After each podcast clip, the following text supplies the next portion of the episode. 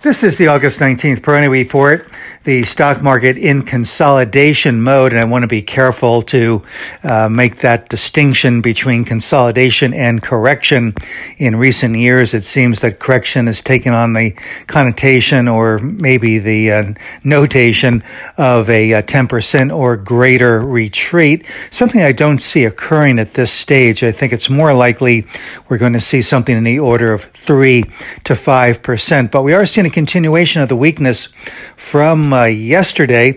And again, perhaps not a great surprise given the fact that the uh, VIX did uh, breach that uh, series of descending intraday lows, and that set it up for this rally. And uh, the rally is pretty significant, uh, and it's come pretty rapidly. So that shakeup of complacency, I think, is probably a good thing. If the VIX wasn't moving amid this decline, then I'd be more concerned that um, investors were remaining complacent uh, despite the pullback. But we are seeing a pretty rapid response in the so called fear index.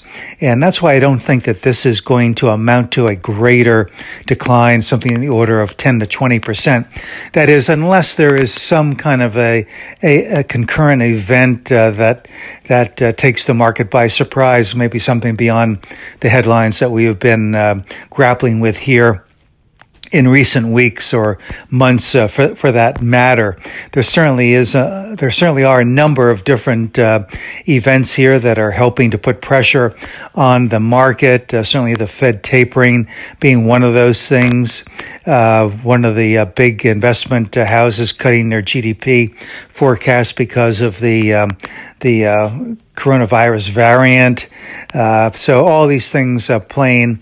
And then, of course, we have the images coming out of Afghanistan and the White House response, and all of this is creating uh, further uncertainty. So the market is at one of those vulnerable points where it is going to be more reactive uh, to day to day news. And so that's usually a more uh, uh, caution point uh, for the market and probably a good time to just let things settle down here a bit. But again, as a general rule, I would use weakness as an opportunity here, uh, trying to time or to uh, perfect exactly where the bottom is going to be. Very difficult, if not impossible. But I think uh, that as far as the big picture is concerned, we could see the market moving substantially above where it currently stands over the um, long haul. So, this kind of weakness should be uh, used, uh, in my opinion, as a, an opportunity to uh, to uh, acquire those positions or sectors or themes um,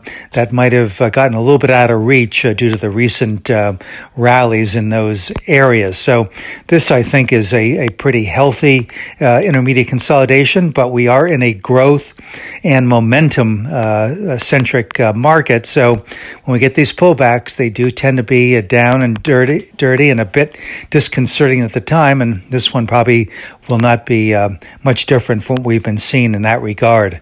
This is Gene Peroni at Peroni Portfolio Advisors.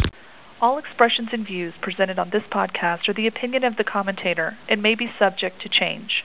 AAM makes no recommendation as to the suitability of any investment and may make a market or have financial interest in any security or sector discussed. Past performance is no guarantee of future results. Investors should consult a financial professional before making any investment decision.